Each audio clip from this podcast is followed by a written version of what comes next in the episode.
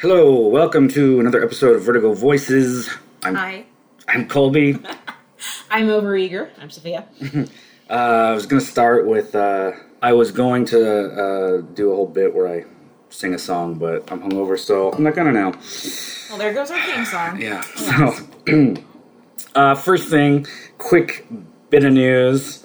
We mentioned I don't know a couple weeks ago about the Justice League Snyder cut getting re-edited or whatever. Uh, so back then, the budget was predicted to be about thirty million dollars of additional, you know, money tied into the sinking ship. Well, now it's uh, announced it was more like seventy million, and they're doing reshoots, Holy Moses. which is like this is just constant goalpost shifting for this project.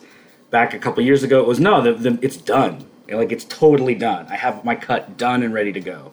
Then it was well, it's it's mostly done. I still have to finish the CGI and the soundtrack and all that, but other than that, it's done. Then well, it's mostly edited. I've still got a little bit more to tweak, and well, it's kind of edited, and now it's basically just a new fucking movie. It's seventy million dollars.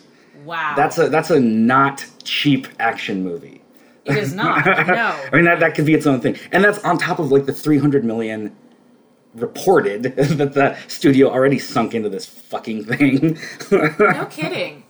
And with news like that, you you want it to be good, but there's a large part of you that knows that that's probably not the case. when all this is happening, like Warner Brothers is sinking money into this right after they've announced massive layoffs.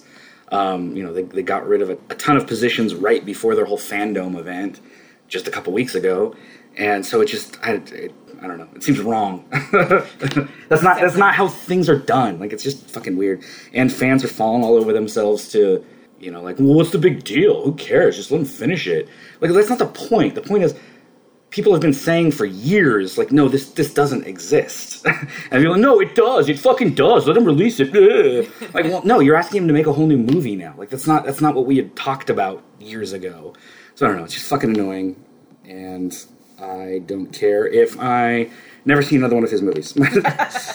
On uh, better news, James Gunn announced that he is working on a Peacemaker TV series uh, to be aired on HBO Max, spinoff of his The Suicide Squad, starring John Cena. Going to be filming in I think January. He wrote the whole series, and he's going to be, I believe, directing the pilot. Yeah, fans asked if this was going to interfere with Guardians of the Galaxy three, uh, and he said no. This was all. This is all going to happen in his already allowed like cool down time between movies. He said that basically the only reason this is happening is because of COVID. He was bored at home, so he wrote these scripts and talked to WB about it, and they were like, "Yeah, let's fucking do it." So, Peacemaker's getting his own spinoff. There's already a poster. Oh, right. It says, right. "Fuck, it's Peacemaker." That is good news. Yeah. And then people are like, well, does that, that means he's going to survive Suicide Squad. And James, all James Gunn has said is uh, he's not going to tell you when the show is set until Suicide Squad is released. Very clever. So it could be a prequel, could be set after, who knows. Good Anyway, marketing. So yeah, that's my, my news. I guess follow up to two things from a couple weeks ago. Good follow up. Well, kind of. Fucking Justice League. I just want to angry punch the air. Well, it is news, though. Yeah. it's confusing news, but So, on to the main point of the episode. Today, we are going to be looking at the first volume of Y the Last Man, the uh, comic book series by Brian K. Vaughan and Pia Guerra. uh, award winning comic Yeah. book. But what did it get? Like, I don't know, several Eisner Awards, something like that. Yeah, probably, I don't know. And yes, I don't yes. give a shit about awards. It's very lauded, very lauded in the comic book community. on the cover of my edition, it says, The best graphic novel I've ever read by Stephen King. Well, he would know. And his son writes graphic novels, so that's saying something.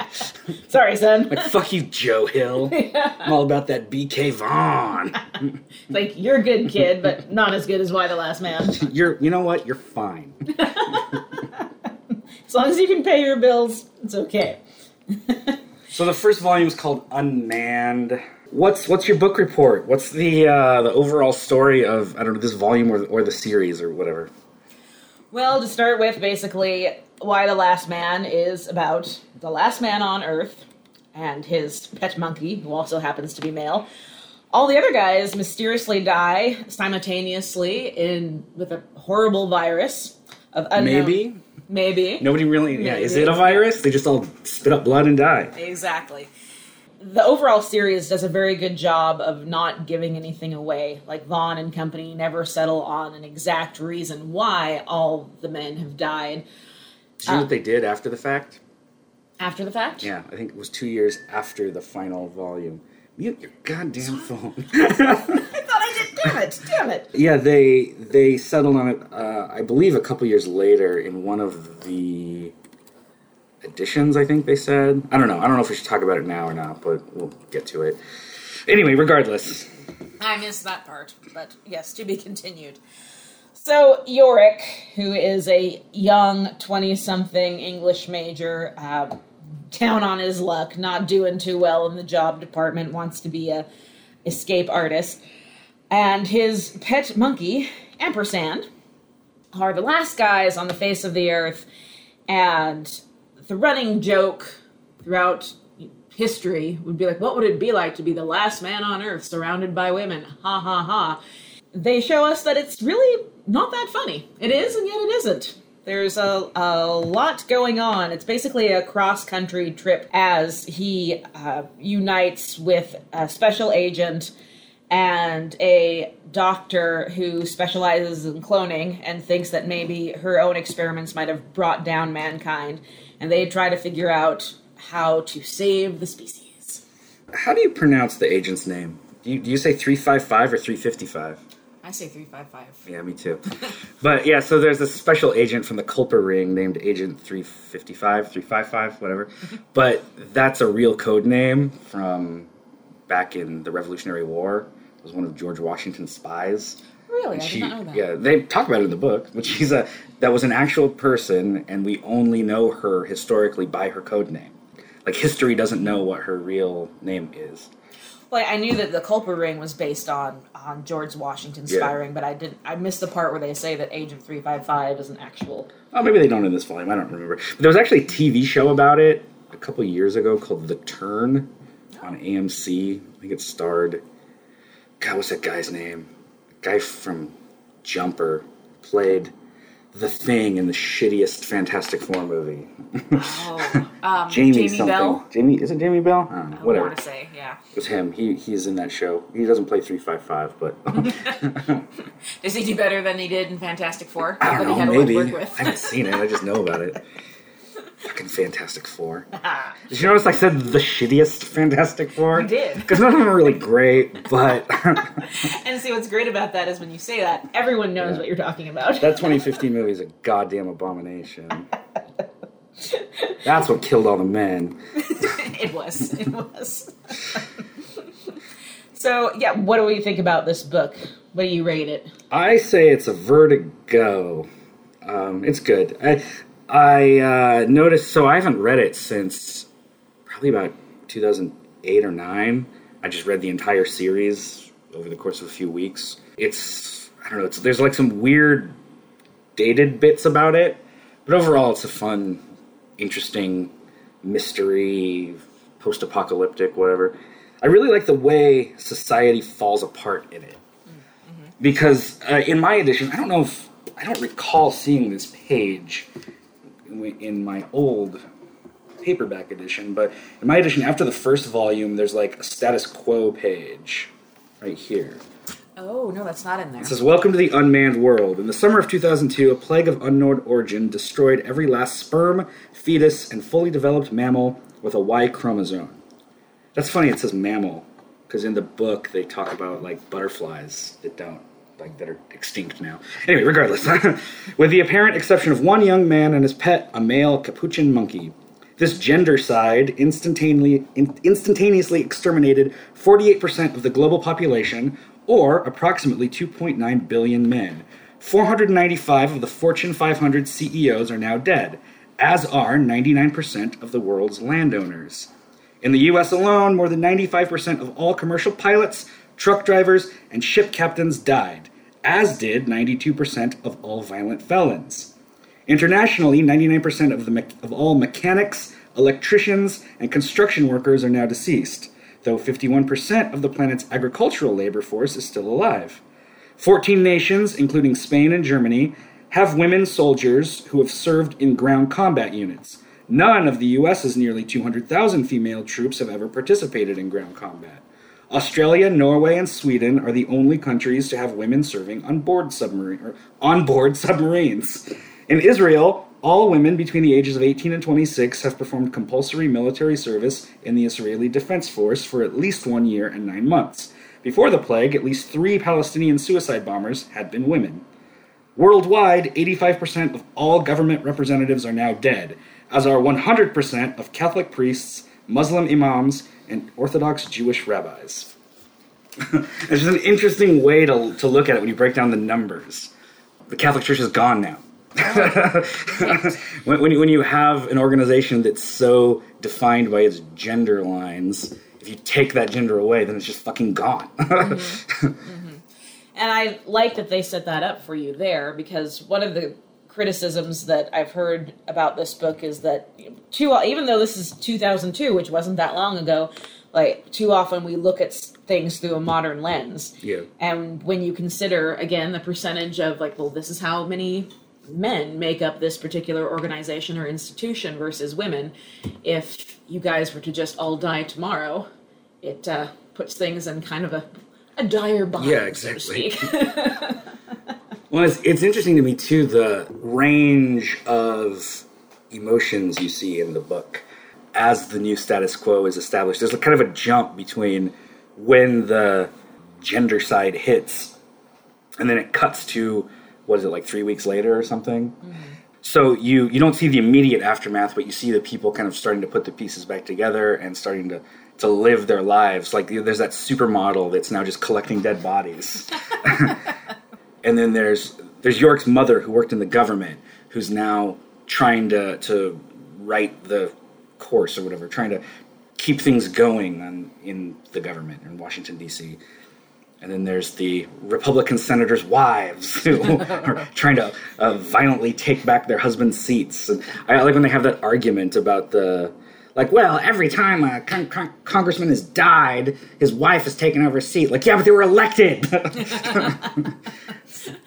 yeah, that's a, and I that's a great little joke in the book. The book is laced with all sorts of gallows humor, but when uh, uh, Yorick meets up with his mother in the White House, and there's that explosion outside, and the window blows in, and he's like, "Oh my God, what is it? Is it terrorists? Is it you know the daughters of the Amazon? What is it?" And she's like, "Worse, Republicans." and they do a good job, I think, of skewering both sides of the aisle. Like nobody, yeah. nobody gets away completely unscathed in this. There is no one side that is all morally just, and another side that is, uh, you know, bankrupt.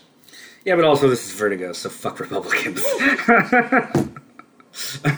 yes, yes. but uh, I really like the idea of if confronted with this kind of catastrophe, no one is going to handle this well.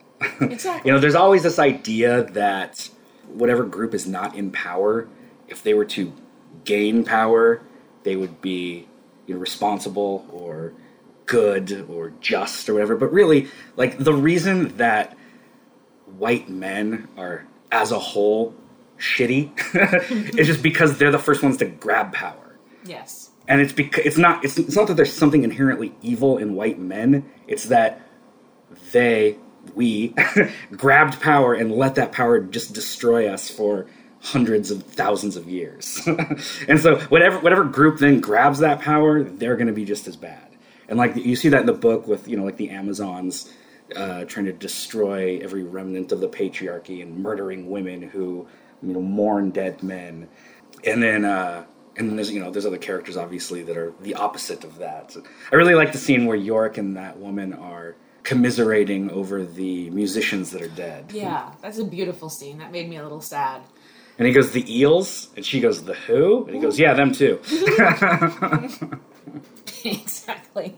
And you're you're right. That is uh, a myth that I think gets told in in uh, well, it has been told in feminism throughout history, particularly as it pertains to white feminism, is that if we were to come into power, we would bring our scruples with us. It would be a more peaceful, harmonious, Yeah. compassionate place.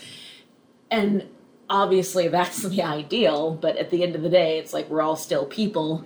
So there's going to be power imbalances there. There's going to be people there who have no other agenda but their own. Yeah. Like, uh, oh, what's her name? She's the Palestinian Oh, uh, Alter. altar. Yeah. Yes, yes. I love how her character gets established, and you pretty much know right away. At least it feels that way to me reading the first volume. For those of you who haven't read it yet, there's a scene in the comic book where she's being talked to by some American journalists. Mm. They have this idea that, oh, we want to do the story about female soldiers and how do you feel being forced to carry a gun, da da da da. And basically, you get the impression right away that she's like, I love it. I'm only frustrated that I'm not able to fight and kill people, basically. when the plague hits and the women are all alone and she steps into a position of power, you get the impression that she's like, This is where I belong. Yeah. I'm not going to give this up anytime soon. At the end of the uh, volume, the first volume is called Unmanned. I can't remember if I said that. At the end of that first volume, she, uh, you know, there's the implication that she's going to just destroy everything, destroy Doctor Mann's uh, research, uh, you know, to keep the current status quo, so she can keep her power, the power of Israel. Who's your favorite character? That's well so far, of course, you know, Agent 355 because she's a badass. I won't say York is my favorite, but I like his development. Yeah, What's the uh, former supermodel's name? I don't Ma- remember. Waverly. Waverly. Yeah. She's, I don't think she comes back, does she? I think she's only in that one scene. I think she does. I think so. Because then 355 talks about how she stole her dump truck. Or no, yeah. And I don't think you see her again. She isn't she? Doesn't she come back like in volume three or four or something? I don't know, maybe. Anyway. Anyway, she's just funny. Like Yeah. you know, she there she is picking up dead bodies, and she's like, "Yeah, I used to be a model, you know, and right before all this shit went down, I spent three thousand dollars on a boob job. Much good it does me now." so there's a lot of good characters in this. It's hard for me to pick just one. But what about you? I really like 355, which that I don't know if we explain that the relationships of the characters. So like Yorick is the last man with his little helper monkey ampersand, and then his mom is a politician, and 355 is the secret agent who's tasked with bringing the new president back to the White House, and then the new president tasks her with protecting Yorick while they go find a geneticist who may be able to help restart the human population through cloning. And that geneticist, Dr. Mann, I think you mentioned earlier, also thinks that she created the the plague through her cloning, her playing God, goddess. Like you do in sci-fi. when I first read this, like I was all about York because I was fresh out of college and uh, I think I had a job but no real direction in life. And his obsessive knowledge with like escape artists and magic acts, where he talks about, yeah, Harry Houdini's okay, but his, his brother's better. You know, and like just that stupid trivia that he's always spitting out reminded me a lot of myself. uh, and now, I mean, he's still a fun character. I just don't identify with him as much as I did. I really like Doctor Mann, and I really like Alter. I think she's like she's a cool character because she's not like a stone cold mustache twirling villain, but she's very uh, she's very laser focused. And from her point of view, what she's doing makes total sense. You know, that's always the mark of a good antagonist. And, and I don't know, three five five is great too. I don't know, it's a lot, it's a lot of cool characters. um, on on the note of Yorick, and you know maybe this is asking a little bit much, but I think I deserve some credit for not making an alas poor Yorick joke. Um, And yet here we are. yet here we are. I couldn't help myself. One another criticism I see levied at this book is like people who are just diving into it is uh, I actually I know you should never fight with people on the internet because you both lose and you both look like assholes. What did you do? Well, I was in a forum, and of course, Step one. step one, don't go to forums. And uh, they were talking about Y the last man volume one unmanned and this person was just going off on how much they hated this book because yorick is just such a bad character and he's so spoiled and he's so oblivious and da da da da da. And it's just like whoa whoa whoa there's 60 books in this story. And of course starting out um, he's just right for character development because yeah how many of us were pretty insufferable in our early 20s Yeah. Not because we meant to be, but just because you're naive and you have all these ideas about the way life and love should be. And that's Yorick starting out in this book. Like at first, his uh, his number one goal after the plague happens is to get to his girlfriend Yeah. who's in Australia. Who he thinks has said yes to his Yeah, exactly. over the phone marriage proposal. And he's he's gonna find the love of his life. Who, when he proposes to her right before the plague hits, she's doing a look. We need to talk, and then like. The blanket. Oh no! I'm gonna find my true love. She's gonna. We're gonna be married. We're gonna repopulate the Yeah. world the old-fashioned way, and everyone's like, no, no, no, no, no, no, Yeah. no. And plus, being a former theater kid myself, I'm totally biased, and I think that it's fantastic that a theater kid, so to speak, that is Yorick, is going to help save the world. We always knew it would happen. No. So, Jesus. also, as a former theater kid, fuck all that. right. There are two types of former theater kids. The ones that think they can save the world in the apocalypse. Uh, just the, the, one, the ones who liked that and the ones who didn't. No, that's that's fair. That's a fair assessment. and uh, oh, we didn't talk about his sister at all. yeah, yeah. So yeah, that's right. So he's got a sister who's at the beginning a paramedic named Hero, and then I guess it's what the second or third issue of this. It's revealed that she's allied with the Amazons, who are like a malicious. Well, not malicious. They're a uh, like an authoritarian group that's trying to put aside the old patriarchal world and create a new female empowerment world. And yeah, they're uh, called Amazons because they cut off one of their breasts, like the Amazons did to fire arrows back in I don't know Greek myth. Is it Greek? Yeah. Yeah. Sure. Let's go with that. Greek, Roman, it's all the same. but anyway, yeah, that's, she becomes one of them, and that that's a that was a great reveal. I remember the first time reading that, and being like, "Oh shit!" Yeah, totally missing one boob. You're like, oh, she went there. I really like the the Amazon leader. I can't remember her name now. Victoria. Victoria, yeah, the kind of the cult of personality that she has, and she's very well reasoned, very charismatic. Her whole speech about the word "cunt" was great. that that woman that they capture calls her a cunt, and then she goes into like the history of the word and like, yeah, like only Americans would think that's such an evil thing to call somebody. You know, like over in England, it's a pretty tame thing. It's thrown around all the time and comes from the the Greek word of whatever. Uh, yeah, I, I thought that was great. And then yeah, and shoot her in the head. Right. exactly. And that's I, that's another interesting aspect of the book is that here's this group that is they're saying that they're wiping away the patriarchy to replace it with uh, tr- you know female feminine energy so to speak. The thing about you know it's too easy when you're talking about the patriarchy to get into uh, the mindset that it just means you know it's something that needs to be smashed or you know men bad women Yeah. good again that thing again but when you look at the amazons um, so much of what they espouse and enact you could say is it's exactly like the old world that Yeah. they claim to abhor Yeah, exactly. It's it's just a quote patriarchal way of thinking. And again, it's just it's power. It's not it's not gender that causes these things. It's just whoever has that power, you know. And now they have the power, so they're doing the killing. Right.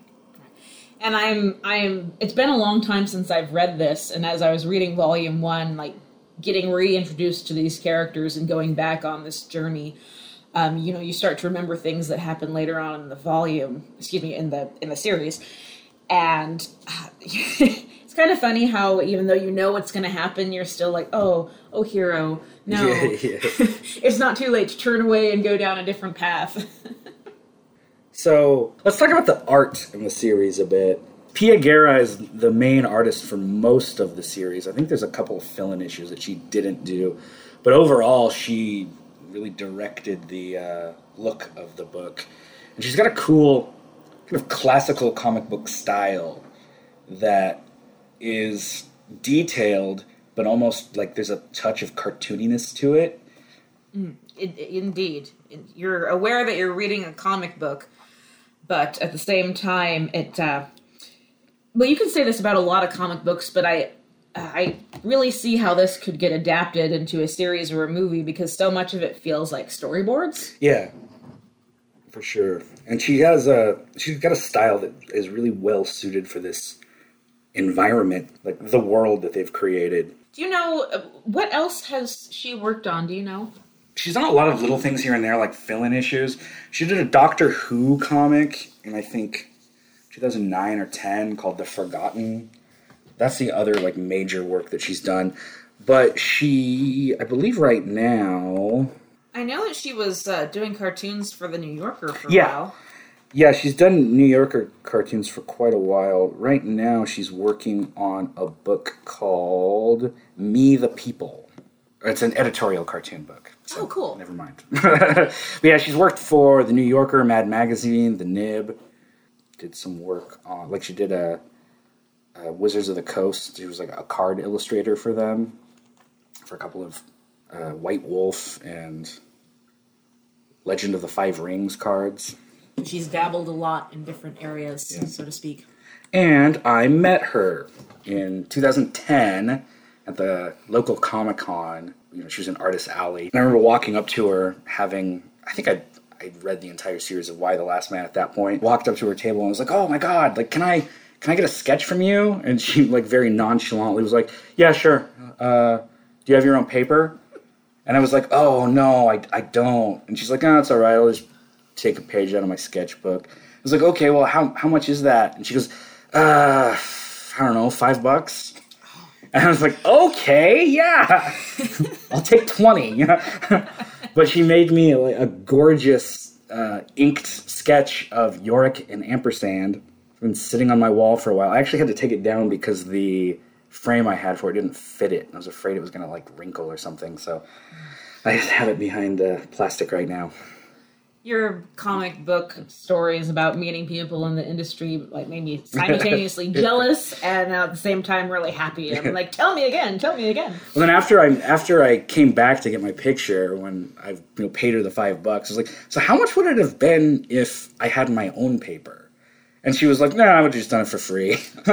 Like Jesus. Good lord. Every other artist I've ever met, I've had to like if I wanted art from them, I would have had to like mortgage a home, you know, to Right. be able to afford it.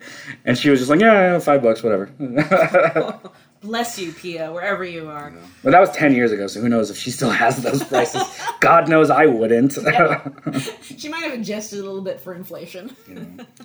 yeah, she was cool, and she's a great artist. I'm very happy to have that piece. Definitely. So now, how did you come to this book? I don't think you've told me that story. I don't know. I mean, I've always been aware of it because I'm I've always I'm always aware of new Vertigo series. So I've I don't know I knew about it, and then I waited till it was collected to start reading it. I think I probably read the first couple volumes before it was done, but then when it ended, I read the entire thing over the course of a few months in like 2009 or so, and yeah, greatly enjoyed it. Been I, and I've been like watching the adaptation cycle of, of it over the last decade or so because it seems like there's always some version of this story in development for film or television. Like I remember in I think in 2008 it was announced that there was going to be a movie with DJ Caruso directing it Yeah. and Shia LaBeouf, actual cannibal Shia LaBeouf, was rumored to uh, be starring, and like it was on and off that was going to happen.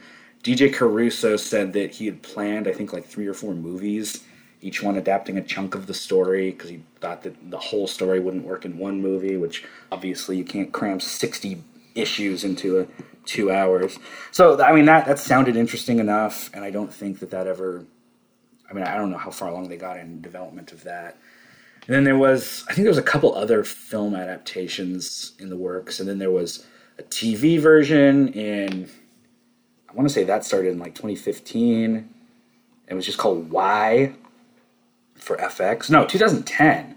Louis Leterrier wanted to turn it into a TV series, apparently. Oh. Then in 2015, it was worked on by Nina Jacobson and Brad Simpson. Oh yeah, well that was another thing about the TV version, or sorry, about the film version. Apparently, the studio didn't like the script as it hewed pretty close to the comic, so Brian K. Vaughan himself rewrote it and did like a complete departure to make it more like film-ish, air quotes. And uh, the studio hated that one even more. Oh damn. So like it was just one of those. I don't think the studio was ever really interested in it, and they were just kind of spinning their wheels, letting the creatives work on it, constantly telling them no until they just put it away. And then yeah, so then I think in 2016 Michael Green was gonna make it. Then in 2018 FX announced they were gonna do it, and then the showrunners quit shortly after they started working on it. I think they filmed the pilot and the showrunners quit, or they were almost done filming it. I don't know.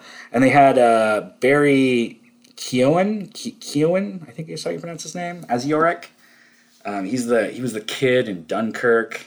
He was in Killing of a Sacred Deer. Oh, he would be, would have been Yeah, good. yeah. yeah, He they I think they filmed the pilot with him, and then after the showrunners quit, they were going to make some changes to the pilot, and then he quit. and then uh, there was a new actor. What's his name? Ben Schnetzer. Not familiar with him. I don't know. Anyway, then he was cast as Y. But what's interesting to me is the supporting cast. Uh, Diane Lane was cast as Yorick's mom. Perfect. Imogen Poots was Hero, is Hero, and then Lashana Lynch is Agent 355. Which that all sounds good to me. Yeah. But one of the interesting things, like looking at the cast list, there's somebody named Elliot Fletcher cast as the character Sam Jordan, and it says it's Yorick's best friend, who's a guy. I'm like, well, does that mean he dies in the pilot, or is this like some other guy? Maybe that's ampersand. Because that would be really fucking weird if that, That was would. ampersand. Uh, and Timothy Hutton plays the president in the first episode, Good choice. assuming he dies. Uh, and then Juliana Canfield plays Beth, who I don't I don't know who that is. Beth's his girlfriend, obviously, but I don't know who Juliana Canfield is. One of the interesting things to me about this cast is I don't see Alter or Doctor Mann listed. Or Victoria. Yeah, that's true. Yeah. I wonder why not. What's I don't know. well, I don't know. Maybe Hero becomes the Victoria-ish character. Could, Could be. be, I don't know. yeah. But with Doctor, I mean, Doctor Mann is pivotal, and then Alter. I mean, you know, she's the the one who's chasing them, right? like the cat and mouse thing. So I feel like those are two really important characters. And then just from just from a like an optics side, like Mann is Asian, and Alter is Israeli. Like it would. I don't know about how you feel about this, but to me, representation and diversity is, is good. I feel like when we were talking about it earlier, you were against those things. Is that is that right? You don't like represent representation or diversity? Is that, is that right? Let's back is, this is up. that what we're talking? I don't recall this conversation at all. No, I just I, I remember you being very vehemently against people outside the white race. Thank God I don't have a Twitter account. Thank for that. I actually, in my notes, I, I wrote down that I was going to back you into a corner to defend yourself against accusations. Thanks, partner. oh, well, actually, let me set the record straight here. Those are two pivotal roles that I feel like they should have in an adaptation of this. Yeah. Like you said, it's it's not it's not window dressing. These two characters are absolutely important to the storyline and what happens. And it's hard enough to it's hard it's hard enough for it's hard enough for black people to get cast in good roles. It's even harder for Asians. And later on, future commentary when we talk about uh, Jonah Hex, which we're going to watch later. we, then we get into Native American casting, and that's a whole nother ball of wax. But no, um, these two characters are absolutely important. Yeah, it's it feels weird that they weren't on the cast list like immediately. So I don't know. Maybe that's only for the pilot. Who knows?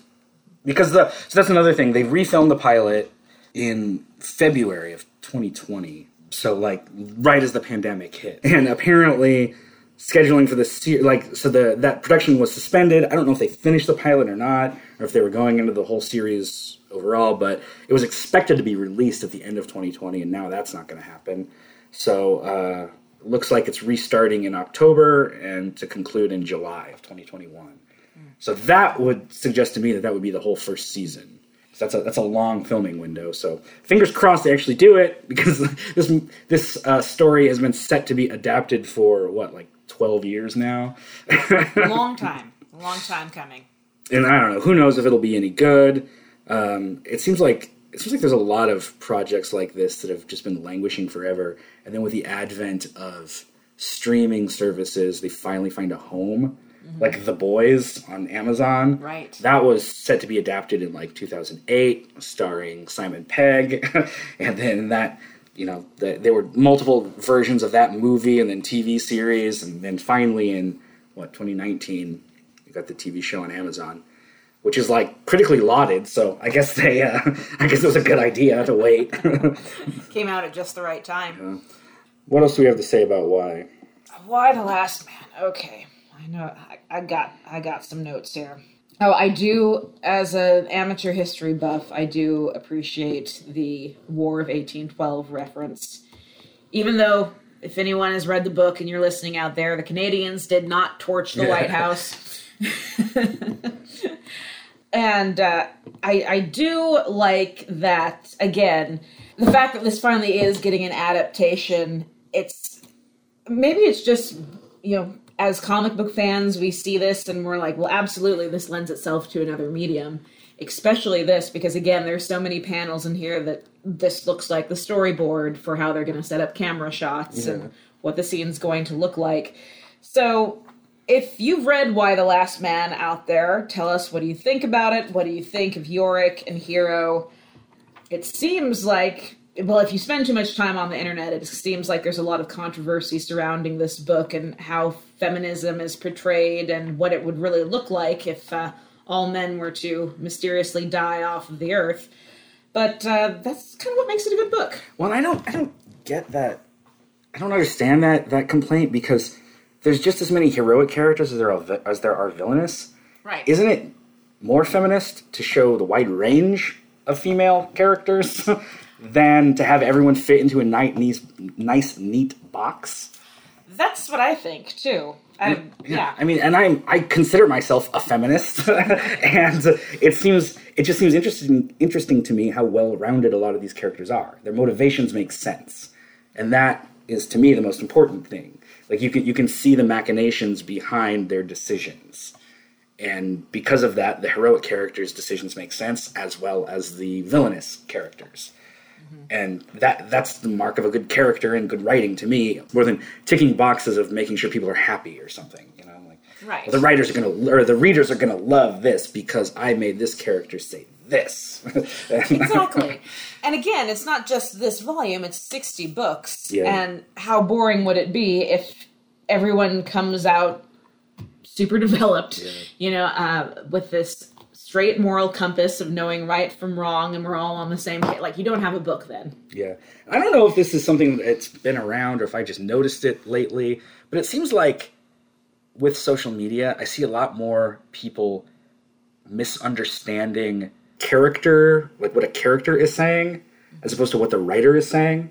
Right. Like if a character says something bad, well, that must mean the writer believes that. Like, or that's just a bad character. You know, like I see I see a lot of that lately, and I've I've even seen it lately with like actors, like people not understanding that actors aren't their characters and saying like, well, why why would somebody play such an evil character if they weren't bad themselves?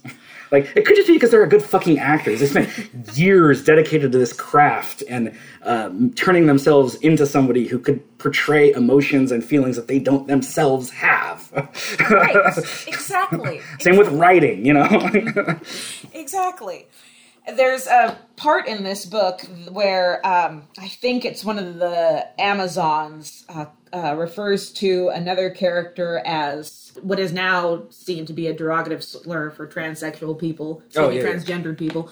refers to a character as a tranny because that's another horrible thing that the daughters of the Amazons do is that if they see a, a transgendered person, a, uh woman transitioning into being a male, they kill him. Yeah. And that was one of the things that I was, again, spending all of my good time arguing about on the internet with someone was saying, well, I can't believe the writer used that. That's a slur. And it's like, well, that's the whole point. Yeah. This book takes place in 2002. These people are going around killing everyone that disagrees with Yeah. them. They're not the most enlightened people. Well, and it was written in 2002. The word retard is thrown around like three times in this book by, you know, quote, good characters. Right. and that, that's that's a word now that, that people just don't use in conversation. There's been a lot of, of discussion about why that word isn't isn't appropriate. Same with the word tranny. Like we we've had what 18 years of discussing this since then. So yeah, I mean, you, you just you, you can't you can't judge language of 20 years ago by today's standards. It, No. it doesn't work.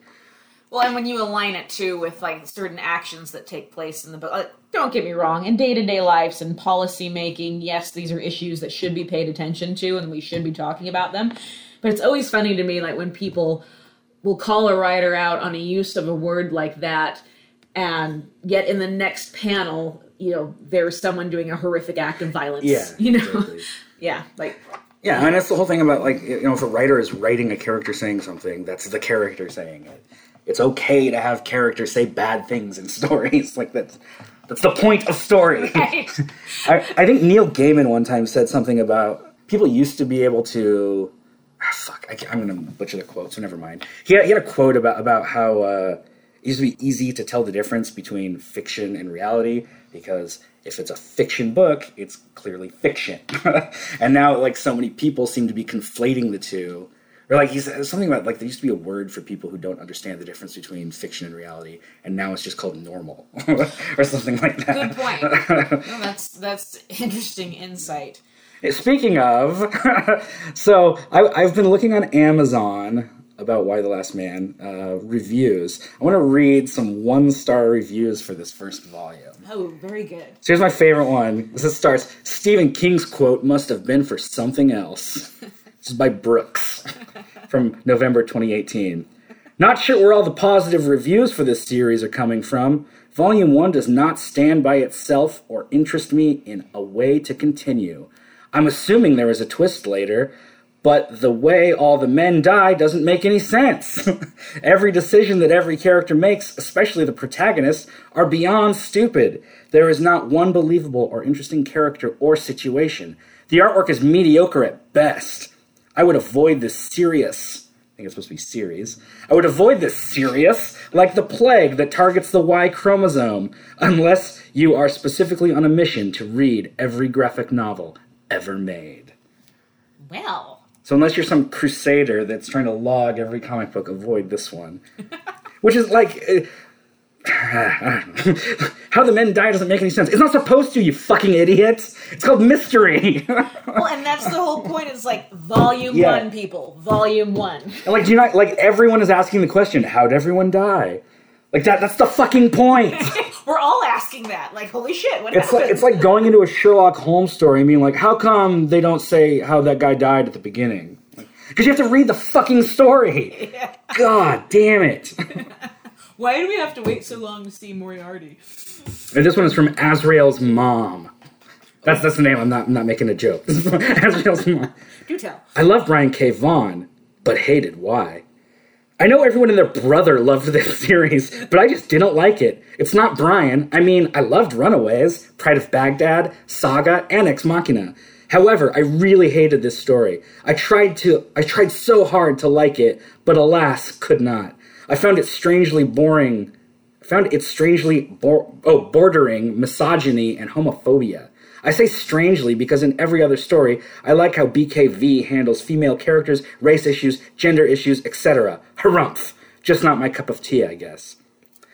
But again, I I don't think it's saying anything about misogyny and homophobia. It's it's characters living in The a- real world. Yeah, exactly. Yeah.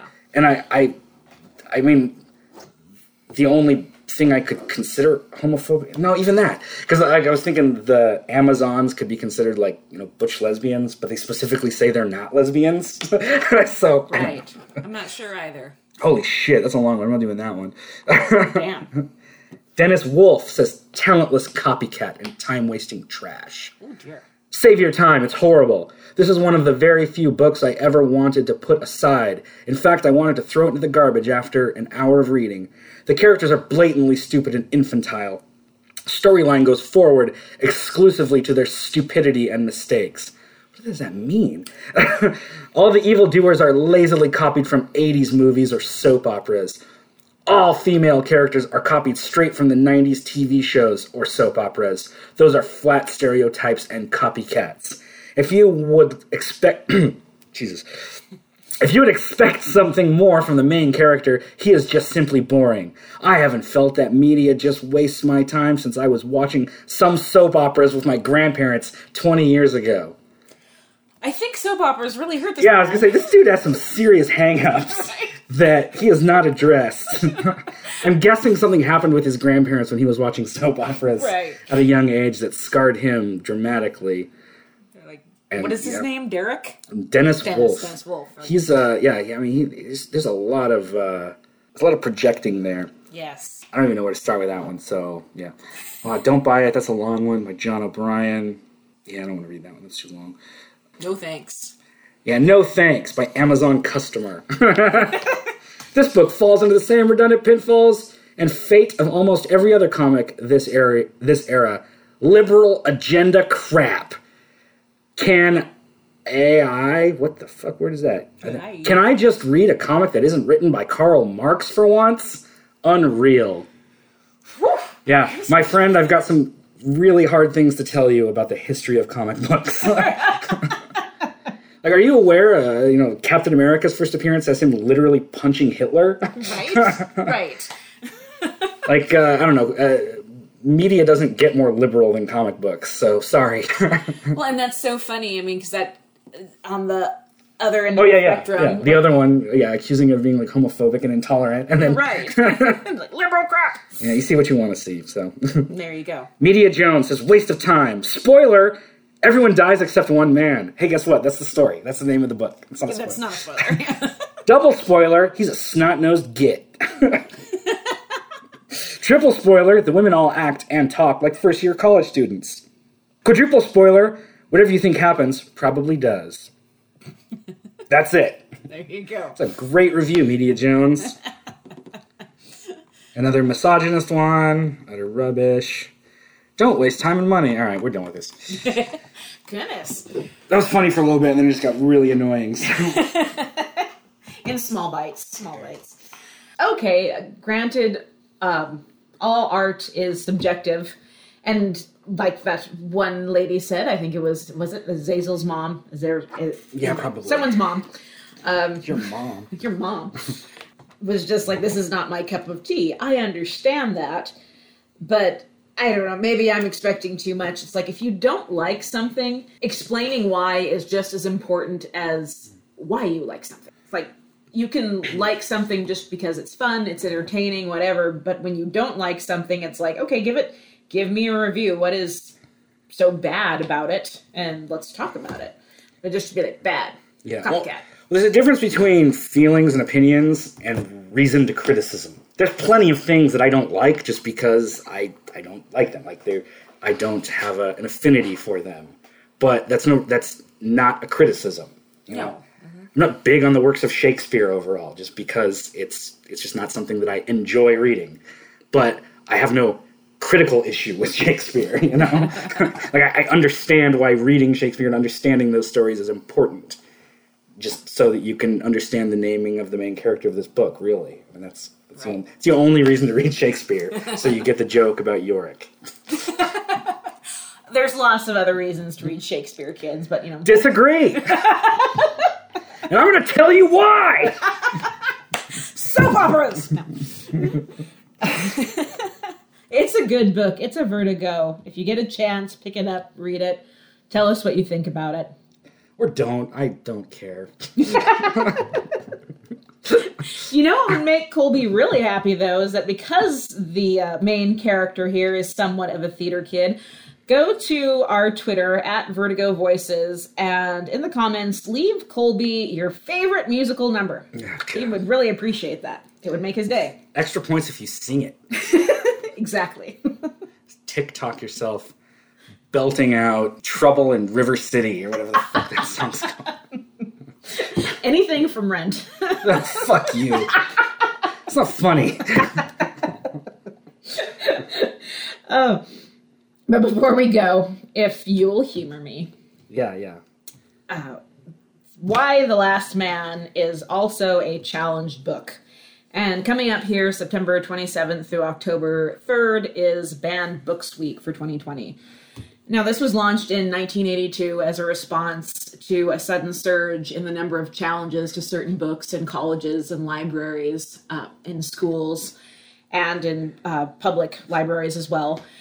And it's put on, its main backer is the American Library Association Office for Intellectual Freedom, who also works with, I'm gonna mess this up, it's the Comic Book Legal Defense Fund.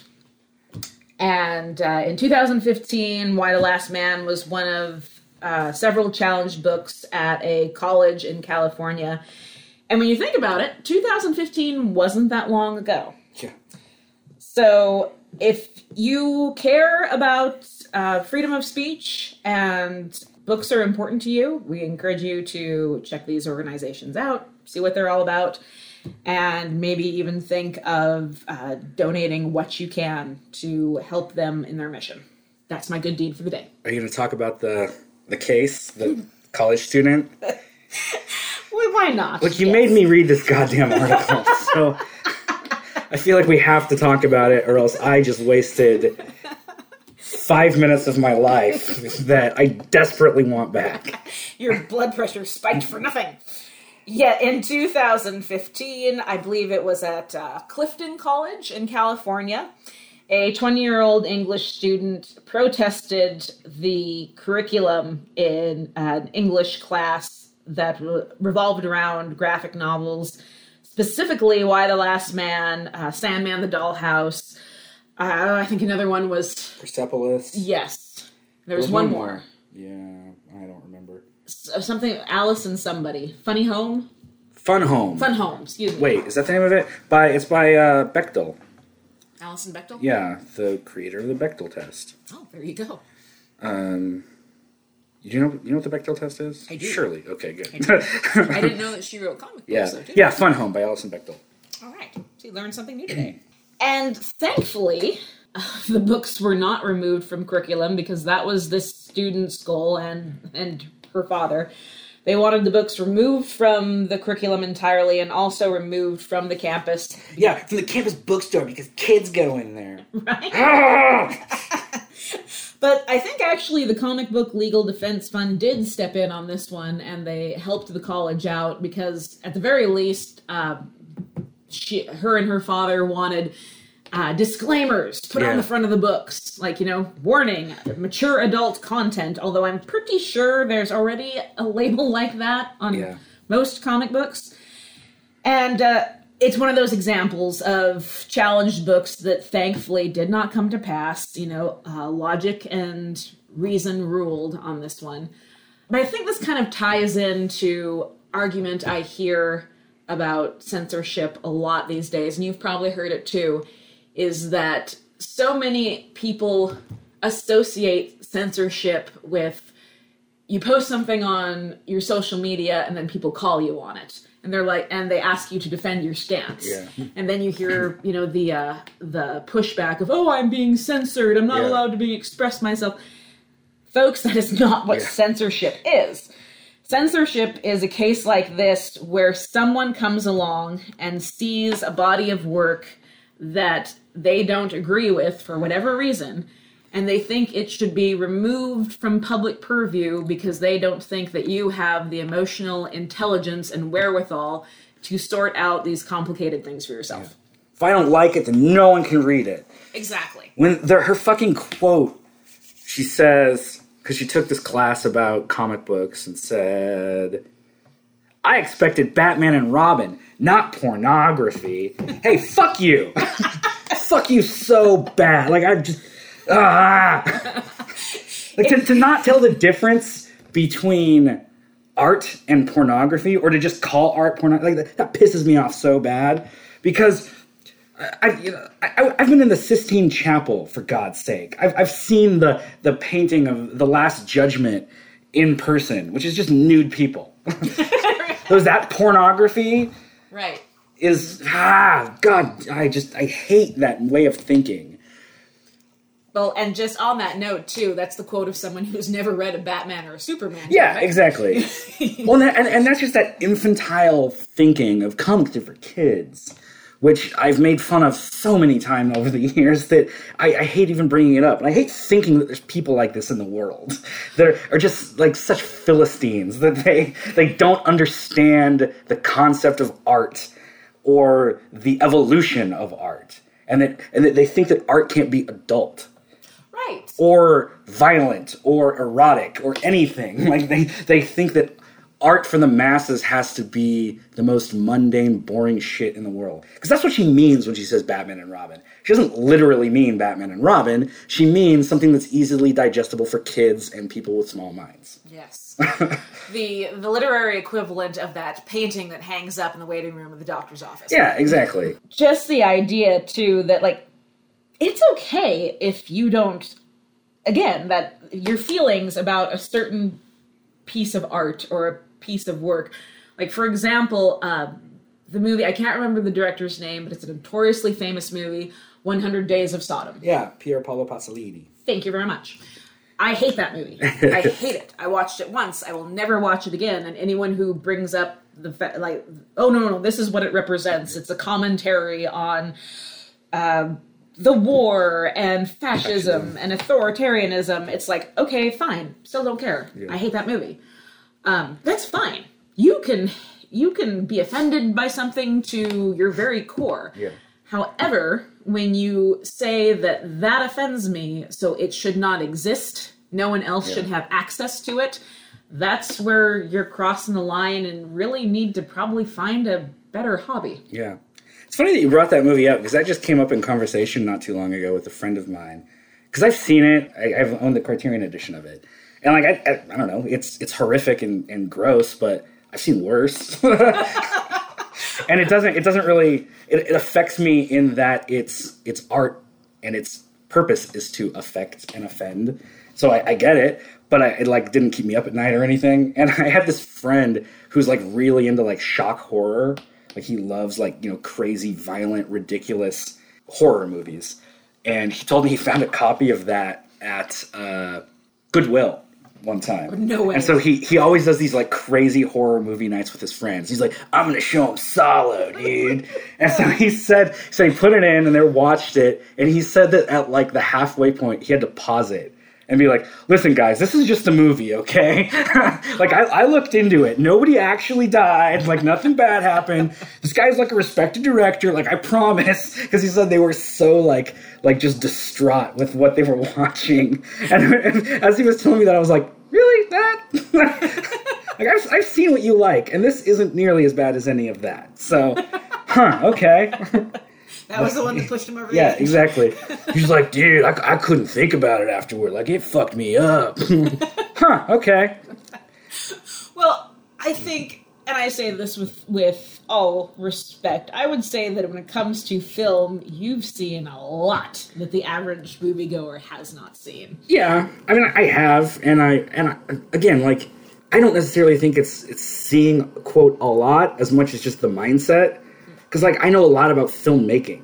When I'm watching horrible things in a movie that is made, you know, like, this isn't a fucking snuff film. Like these are actors who are getting paid to do something. Exactly. There's a huge crew behind them, you know, behind the camera, making sure that the oh that fucking gory shot looks right. You know, like so when I when I boil it down to the science of it, like not a lot affects me just because I understand the filmmaking behind it. It's really hard for me to be affected emotionally by a movie. So that that I don't know. That's that's what I chalk it up to at least. And not because I'm some cold-hearted psychopath. no, no, no. but no, I mean, and again, that's what tempers it for me too. Is like I don't know if this is true, but I reading about the production of the movie, like again, you watch it on screen and there are all these horrible things happening, but behind the scenes, like it, it was said that like the cast and crew all had dinner together every night. Oh, yeah, they were exactly. playing football in between shots, you know, to alleviate some of the more strenuous uh, scenes they had to film. And so again, it's like I don't like it. Don't need to watch it again, but it exists and it has a right to exist. Yeah. Yeah. Exactly, and that's yeah, that's it's like art should be treated. Not, I don't like it, so get rid of it. Right, right. I just think that's if anything offends me, really, really, it's that. That said, I would get rid of the Justice League director's cut in a heartbeat if I could. I'm okay with that. That might be the proposal, but Because I'm a fucking hypocrite right now. well, it's like, come on, come on, people, be honest with yourselves. If if this version of the Justice League never came out, would you miss it? Would you? I know I wouldn't, but It's like look down to the core of your soul and ask yourself that question. you know what's funny to me too is that for as much of a fucking mess as the theatrical cut of Justice League was, I didn't hate it. I mean, objectively, it's a terrible movie, and the the first scene of CGI face Superman is just fucking ghastly. But Superman doesn't knock down any any cities, and Batman doesn't murder anyone in it. So because of that, like, yeah, I mean, this is this is light years better than those other movies. I could give a shit about the cartoon looking villain and the CGI that that looks horrible and the overblown co- color palette because a at, at least Superman isn't a raging destruction monster and Superman doesn't or and Batman doesn't have a murder boner the whole time. So True. and they do actually. There's actually some. Well, there's some actual conflict there as opposed to Batman v Superman, where you're like, what's the conflict? Why are you guys fighting? Like, yeah. Although the storyline for Justice League doesn't make any more sense than Batman versus Superman, but again, I that that's how easy I am to please. That as long as Superman doesn't flatten the city and Batman doesn't murder everyone he sees, I will be happy with that adaptation. And I still don't want to see this new Justice League. the bar is really low, and yet. That's where we're at with DC movies. right. Yeah, yeah. It's it doesn't take a lot to impress us these days in that department. Oh, So are we done with Y the Last Man? I think so. Volume one, colon unmanned. I I- I think we have pretty much covered it. Um, yeah, we'll get around to the other volumes eventually. So what? Next up, we're going to be watching Jonah Hex, the thrill ride 2010 action supernatural western, starring Josh Brolin, John Malkovich. Why am I padding here? I need a pad when we actually watch the movie. 'Cause it's like a 70 minute long movie. Fuck. We're just preparing ourselves for what lies ahead. Anyway, so we're gonna watch Jonah Hex next, and then I think after that we should read Two Gun Mojo, first Jonah Hex Vertigo comic, yes. written by Joe Lansdale. Yeah, it's it's fun. It's a again a supernatural western. Let's do it. All right, cool. So that's what we're, that's what we'll do over the next couple weeks. Um, what do you say at the end? If if you want to get in touch with us, uh, you can. If you want to get in touch, let me try that one more time. If you want to get in touch with us, you can email us at vertigovoices at gmail.com. Uh, you can look us up on Twitter at Vertigo Voices. You can look us up on, I don't know, podcasting apps. I just got us on a new one as well. Oh, which one? I don't fucking remember. It's a surprise. if I log into Gmail, it'll tell me because it was the last email I got. Uh, iHeartRadio. oh, excellent. So we're now on iHeartRadio and Amazon Music. We used to be on just the Amazon podcast site or whatever, but now we're on Amazon Music, iHeartRadio, everywhere you listen to podcasts, you can download us. So, yeah, follow us, like us, share, rate. Need them need them five stars for all the money that it gives us. I don't know. I don't. I'm not sure what the conversion rate is from stars to dollars, but I assume it's really high because everyone talks about how important them, those five stars are. Apparently so. And I, I like, I'm I just quit my job so that I can do this full time now. So that's not true. So please, please, please. so that's on you, listeners. if I lose my house, this is your fault. So yeah, comment, like, subscribe, share. Um, you know, uh, we would love to hear from you, or at least I would. I don't know about Colby, but I could go either way, to be honest. I've I've been on the internet. I know what people say to to things. I, I've I've seen the vitriol that people spit out at things that they profess to love. So I can only imagine what somebody would say to us. oh So, dear, and that'd be a backhanded compliment. so yeah, I, I don't really give a shit. I just I, I just I just want them downloads. Please come with us on this journey. and yeah, we'll see you next week. You always say keep reading. You didn't say it this time. Oh well, obviously you should keep reading. There you go. All right, we're out. Bye. Bye.